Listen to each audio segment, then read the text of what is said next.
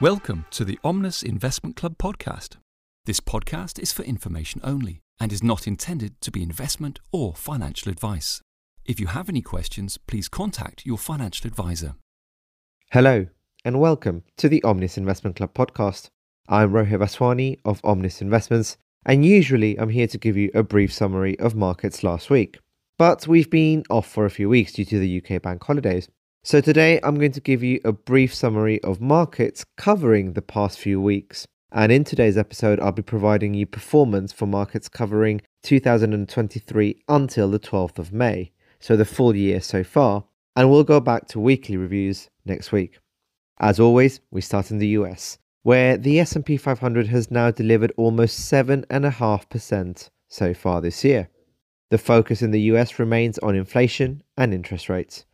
Earlier this month, the US Federal Reserve raised interest rates and suggested that whilst they may pause with interest rate rises from here, the data doesn't currently support any rate cuts this year.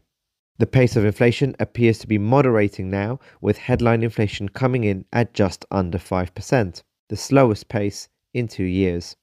Some of the other things dominating markets more recently include the banking stresses and subsequent tightening of credit conditions, together with the upcoming deadline to increase the debt ceiling, with warnings that the US may not be able to pay its debt interest payments as early as June. Let's move to Japan next. The Nikkei 225 has so far this year delivered over 12.5%.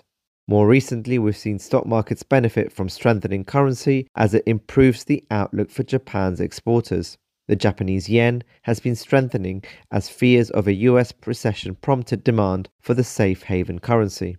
This last week, investor sentiment was dampened by concerns about China's economic growth. We'll come on to that in a moment, as well as the US debt ceiling issue.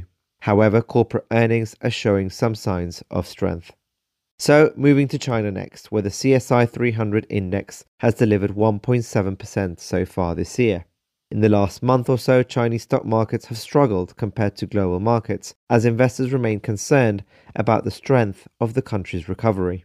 Inflation remains subdued in China, suggesting that there is little demand-driven inflation in the economy. This could lead to China's central bank providing more support for its economy in the short term, in signs that the post-COVID recovery isn't as strong as expected. For example, exports in April rose less than in March, and data is showing that the manufacturing sector in China is showing signs of weakness. Let's look at Europe next, where so far the Eurostoxx 50 has delivered almost 14% this year. The focus here remains on how far the central bank will go with interest rates. Earlier this month, the European Central Bank rose interest rates and is suggesting that further hikes are to be expected. Inflation accelerated to 7%, but there are signs that pricing pressures may be easing, though perhaps more slowly than expected. Recession fears and banking tremors have also been impacting markets in the last few weeks. And finally, the UK, where the FTSE 100 had risen 4% so far this year. Last week, the Bank of England raised interest rates again to 4.25%, and many expect another interest rate hike next month.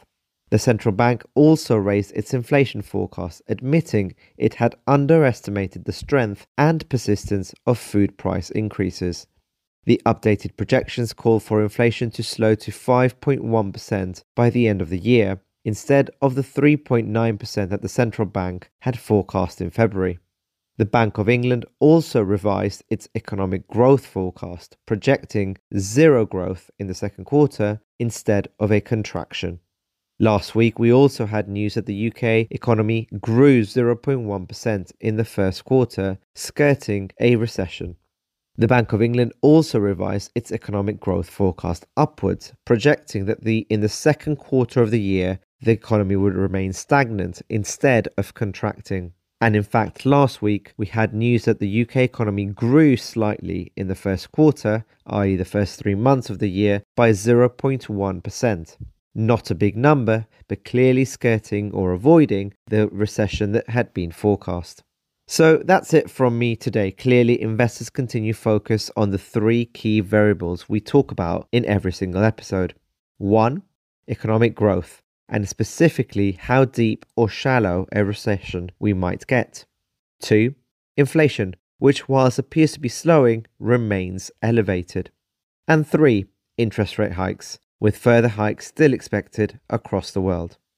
A few weeks ago, I hosted an event with the investment strategist at one of our investment management partners, Martin Curry, where we discussed this and a lot more in relation to markets and portfolios. If you missed it, you can view it on demand by contacting your financial advisor. I will be back next week with our usual market update. Until then, I hope you all have a great week. Goodbye. This podcast has been brought to you by Omnis Investments, which is authorised and regulated by the Financial Conduct Authority.